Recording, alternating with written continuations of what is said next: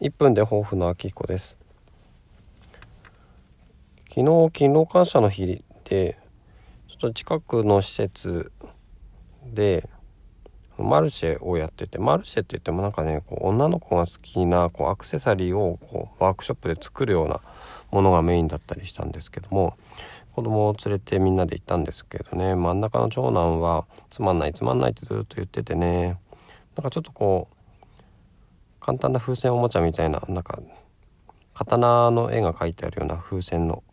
おもちゃみたいなのをちょっとくじ引きで取ってそれでちょっと満足はしたんですがそれでもねつまんないつまんないって言ってね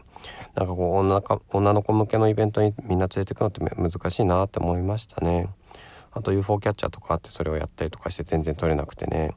まあそういう経験もいいのかなと思うんですけど。で一番下の次女はねあちこち走り回ってもう大変でしたね。本当。まあそんな中でもあんまり怒鳴らないようにしていきたいなとは思います。